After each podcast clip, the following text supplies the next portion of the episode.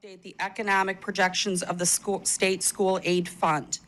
The school aid Earlier this month, the Royal Oak School Board held its regular hole in this meeting. They this year in discussed the district budget. uh, School aid fund. There appears to be funding available for a significant ongoing foundation allowance increases.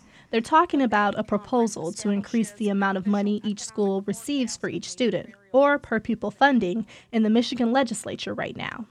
But what exactly is the per pupil allowance, and how is it spent in schools? Let's find out.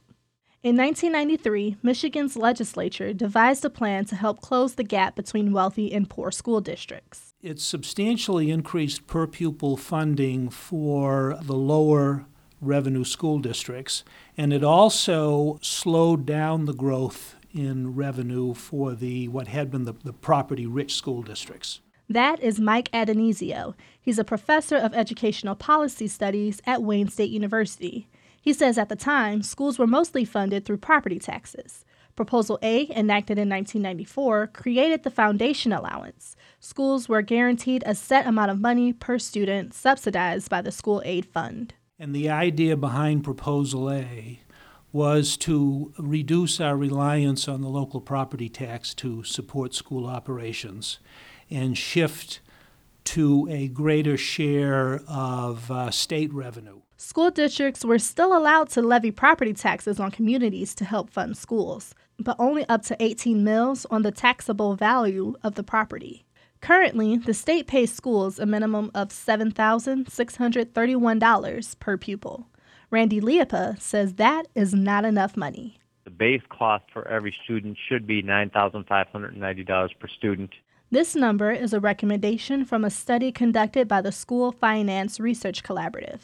Liepa is a member of that group. He is also the superintendent for Wayne RESA, the intermediate school district for Wayne County. The study asked nearly 300 Michigan educators what schools should look like and how much it would cost to get there. It really helps to identify, based on the students that are coming to the school system, what is needed to meet their needs as opposed to looking at where the school system is located or how much other school districts spend. Liepa says an increase in the foundation allowance would allow schools to lower classroom sizes and allow more time for teacher training, which could lead to improved student achievement. Dania Bazzi is Ferndale School District Superintendent. She says the district has about 3,000 students and 60% live in poverty.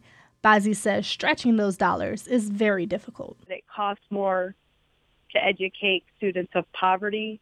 It costs more money to educate special education students.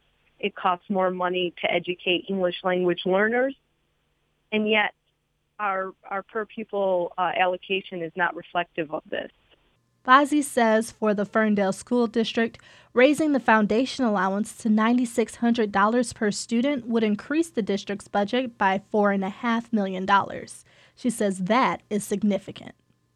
Governor Rick Snyder is proposing an increase to the per pupil allowance in next year's budget. It gives schools between 120 and $240 more per student, and it's the largest increase in nearly 15 years. But Ben DeGrow, the Director of Education Policy at the Mackinac Policy Center, says there is no relationship between dollars spent and achievement levels. In fact, a study they conducted shows a 10% increase in funding would improve achievement by less than half of a percent.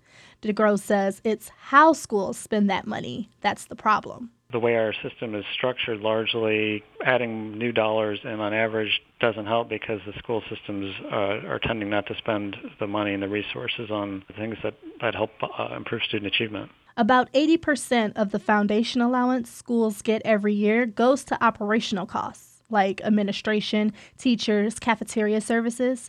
That leaves only 20% of the allowance to purchase things like books, software, and other instructional materials. And yes, some districts can ask voters to increase taxes to get more money in school budgets, but that usually doesn't go into classrooms either. It tends to go toward maintaining buildings.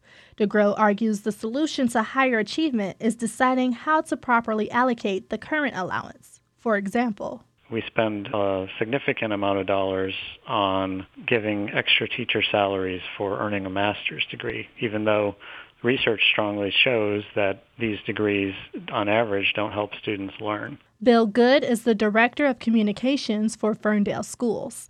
He He says the consequences of getting school funding wrong are pretty clear. it's a pretty large criticism of our of our school system when a, a giant corporation like Amazon won't even consider coming here because of you know the talent gap of the area.